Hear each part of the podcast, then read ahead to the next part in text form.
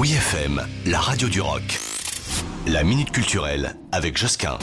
Emportés par la foule qui nous traîne, nous entraîne, écrasés l'un contre l'autre, nous ne formons qu'un seul corps. Et oui, c'est ce que chantait Edith Piaf. Et justement, dans un monde densément peuplé, que ce soit d'humains ou d'avatars virtuels sur les réseaux sociaux, eh bien la foule est notre quotidien.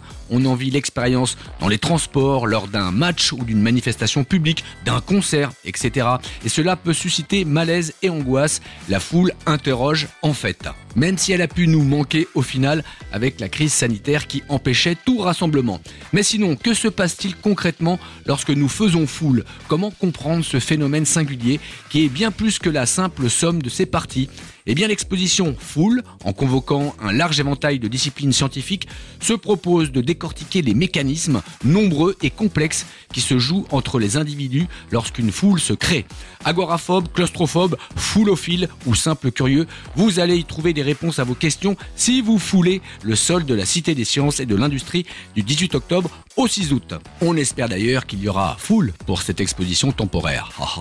Retrouvez la minute culturelle sur wfm.fr.